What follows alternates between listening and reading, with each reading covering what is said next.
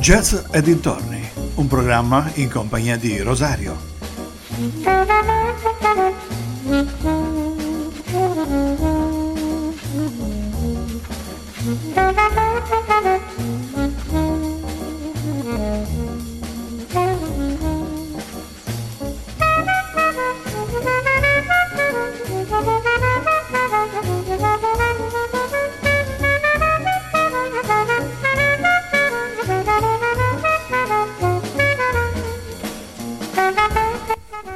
Amici vicini e lontani, un ben ritrovati ed una nuova puntata di Jazz e dintorni su ADMR Rock Web Radio.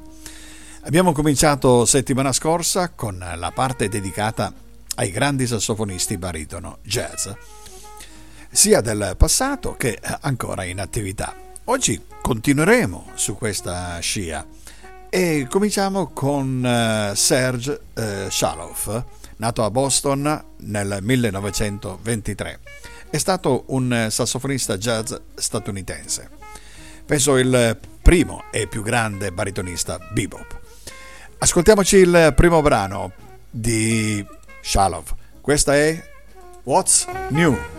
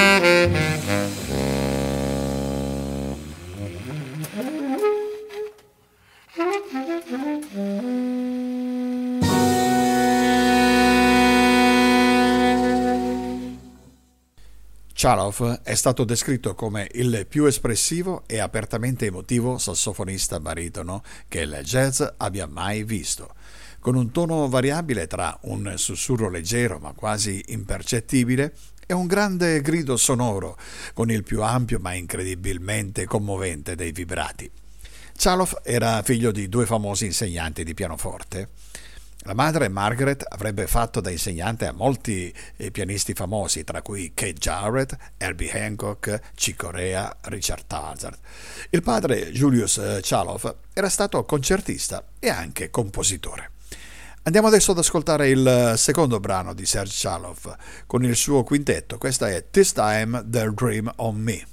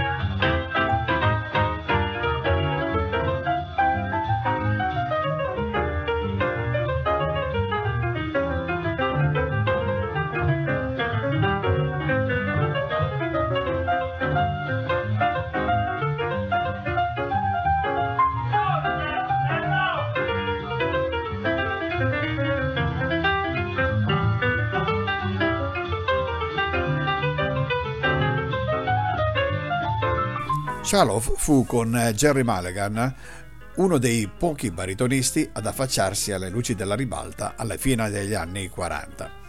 Fino all'avvento di Chaloff, l'unico baritonista ad aver acquisito una certa notorietà era Harry Carney, di cui abbiamo parlato settimana scorsa, che faceva parte dell'orchestra di Duke Ellington. Chaloff ha imparato il pianoforte all'età di 6 anni e ha anche preso lezioni di clarinetto con Manuel Valerio della Boston Symphony Orchestra. All'età di 12 anni, dopo aver ascoltato Harry Carney, beh, se ne innamorò e, imparò da autodidatta a suonare il baritono. Chaloff in seguito disse a Leonard Fetter in un'intervista E chi potrebbe insegnarmi? Eh, per questo ho imparato da solo, mica potevo inseguire Harry Carney in giro per il paese. Bella curiosità, ma andiamo adesso ad ascoltare il prossimo brano. Questa è la famosissima 342 nell'esecuzione di Sir Chaloff and His Quartet.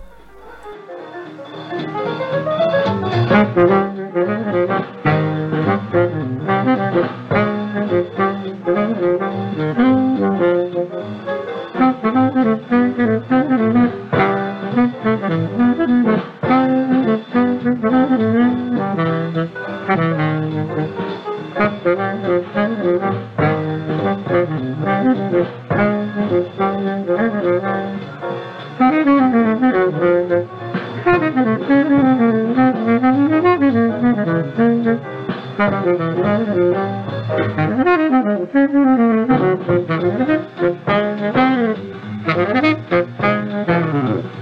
you.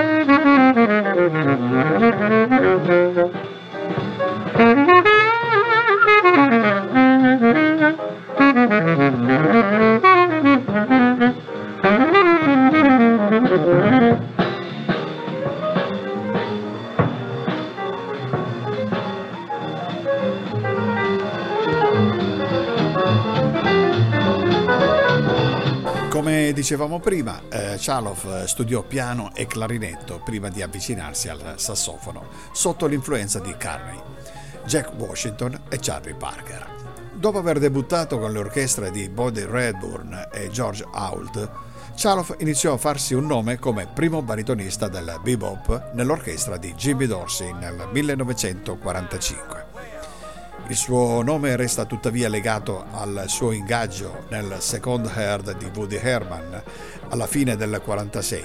Qui, assieme ai tenoristi Stan Getz, Zoot Sims e Herbie Stewart, divenne famoso come uno dei Four Brothers nella composizione di Jimmy Giuffre, in cui a ognuno dei quattro era assegnato un assolo. Andiamo ad ascoltarci proprio Four Brothers.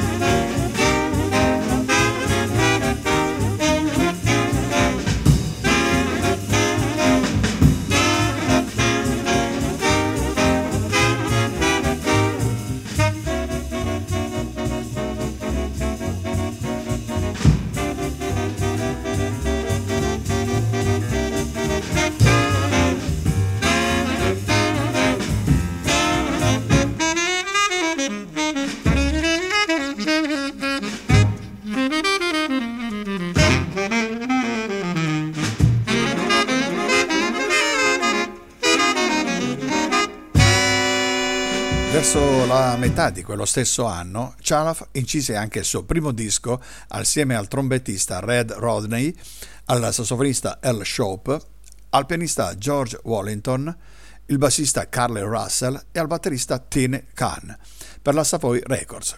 Fecero un sestetto.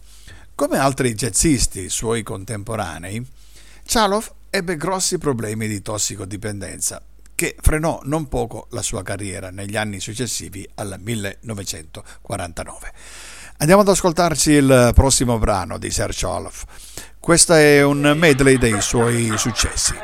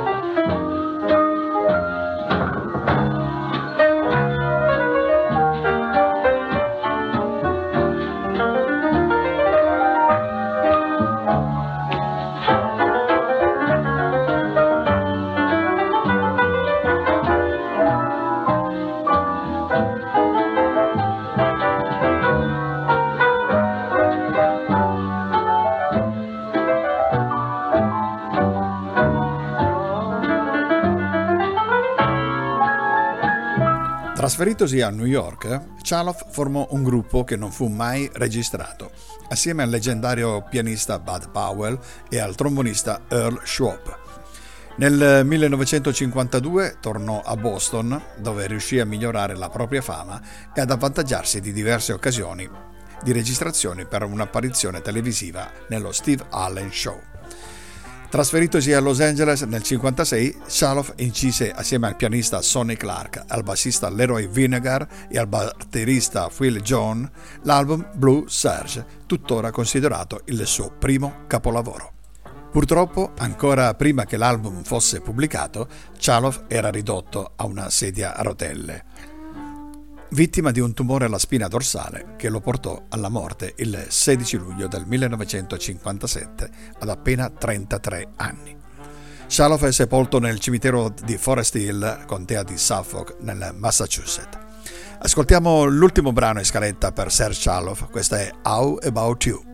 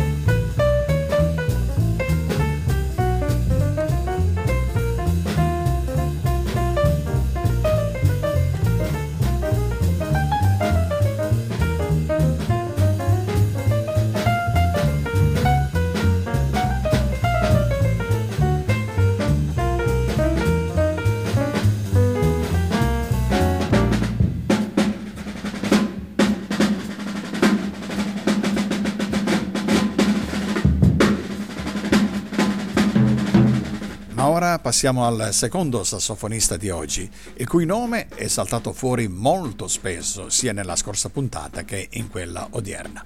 Il suo nome è Jerry Mulligan. Alla nascita Gerald Joseph Mulligan, nato a New York il 6 aprile del 1927, è stato un sassofonista, compositore e arrangiatore statunitense, uno dei fondatori dello stile denominato cool jazz. Ma adesso ascoltiamo il primo brano. Questo è Apple Core, lui è Jerry Mulligan.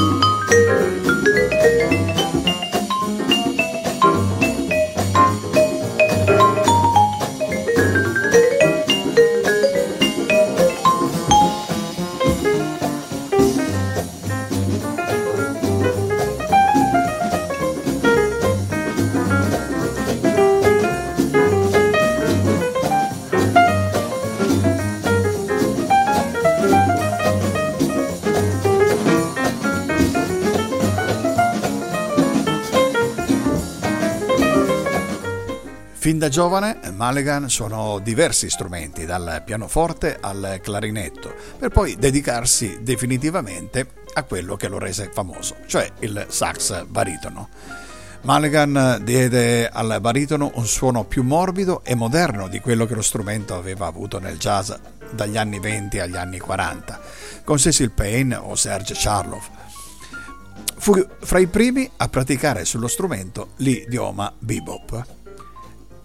Mulligan detiene forse il primato per numero di collaborazioni con i più svariati musicisti, Ha suonato infatti come solista o sideman con quasi tutti i più grandi del suo tempo, da Paul Desmond a Duke Ellington, da Chet Baker a Ben Webmaster, da Johnny Hodge a Billie Holiday Stan Getz, Thelonious Monk, Quincy Jones, Miles Davis, Astor Piazzolla, Count Basie, mamma mia, Charlie Mingus, Dave Brubeck.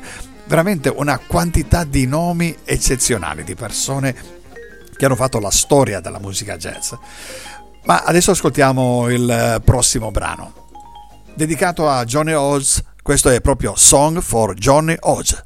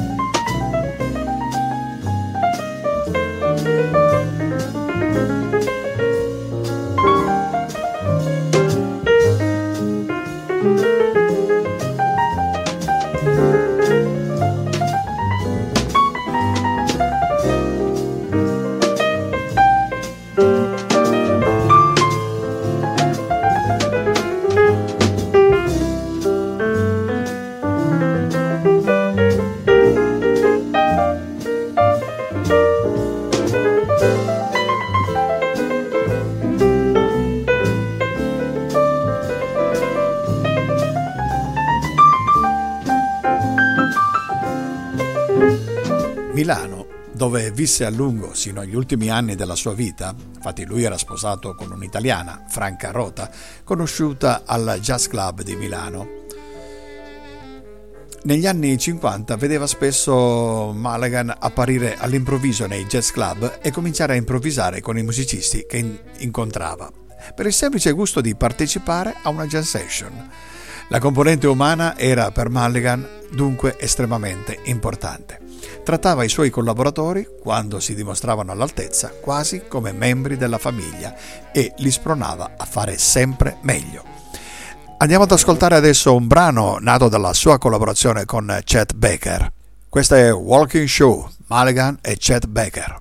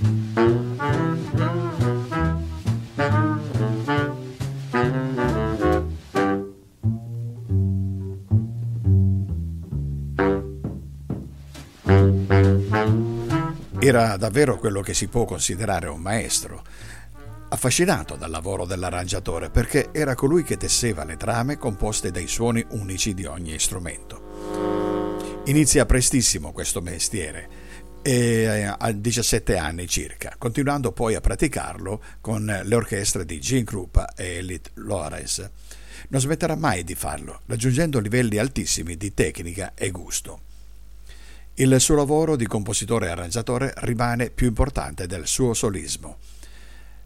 Mulligan fu protagonista della corrente cool fin dai primi tempi della, con la sua partecipazione come compositore e arrangiatore al nonetto di Miles Davis, ai cui concerti documentati dal famoso disco Birth of the Cool del 1949, si fa generalmente risalire la nascita del movimento. Andiamo ad ascoltare adesso Line of Lions.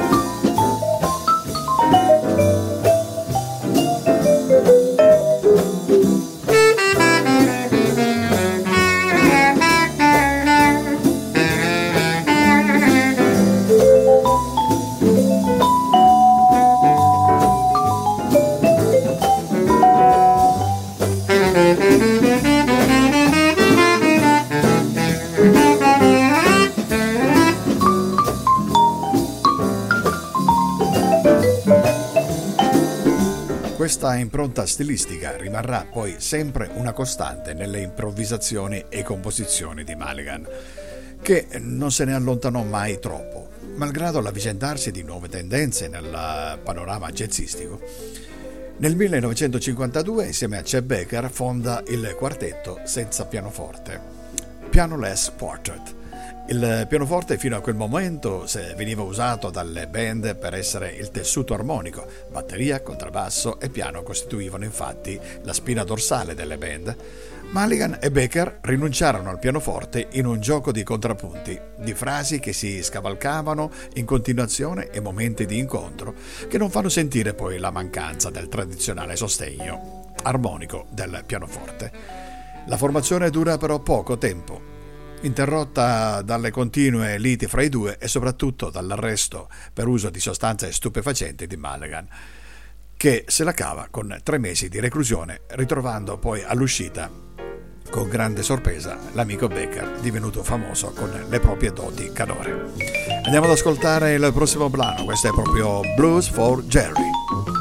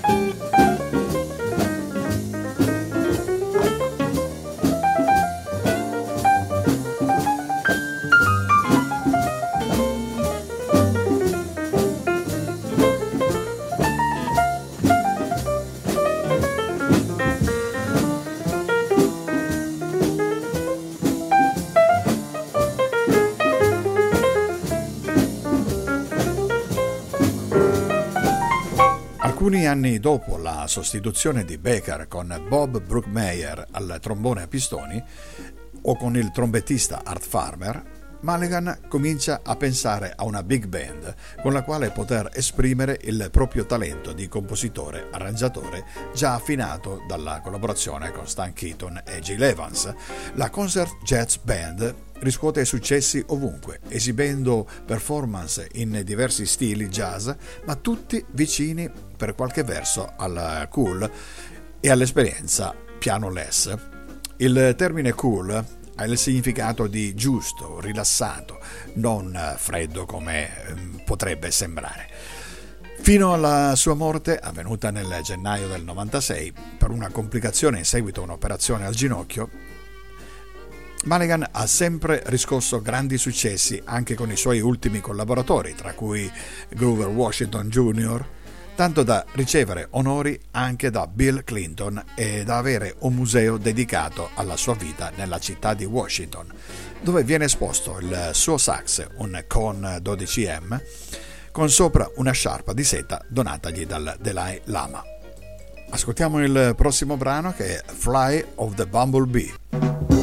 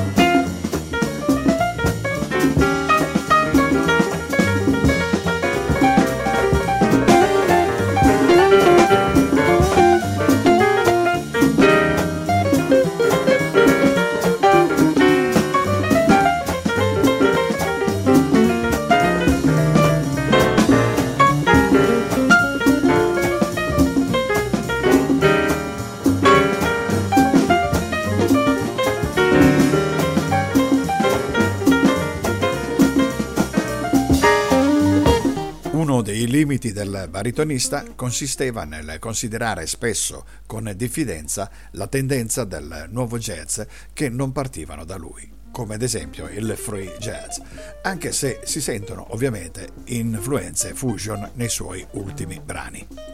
Mulligan, in fondo pur suonando con numerosi e svariati musicisti, era solito portare soprattutto il suo importante contributo, rimanendo per scelta ancorato al suo passato. Comunque il suo stile non può essere incasellato completamente in uno schema come per ogni genio, ma al contrario offre brano dopo brano sempre nuove idee e nuovi spunti. Tra le sue collaborazioni, al di fuori delle performance esclusivamente jazzistiche, va ricordata quella con, eh, che è stato definito il bellissimo, memorabile album Summit Reunion Combre, registrato a Milano con il bandeonista e compositore argentino Astor Piazzolla e un'orchestra formata da musicisti italiani e argentini, tra i quali Pino Presti al basso elettrico e Tullio De Piscopo alla batteria. Anche qui va sottolineato eh, che Mulligan pensava soprattutto a suonare, suonare e ancora suonare. E per essere più precisi, ad esprimersi musicalmente facendo delle note parole di grande effetto. Si conclude qui questa puntata di Jazz e dintorni dedicata ai sassofonisti baritono. L'appuntamento è per la settimana prossima, ancora con un'altra storia, sempre su ADMR Rock Web Radio. Vi lascio con Morning of the Carnival tratta dall'Orfeo Negro da Jerry Mulligan.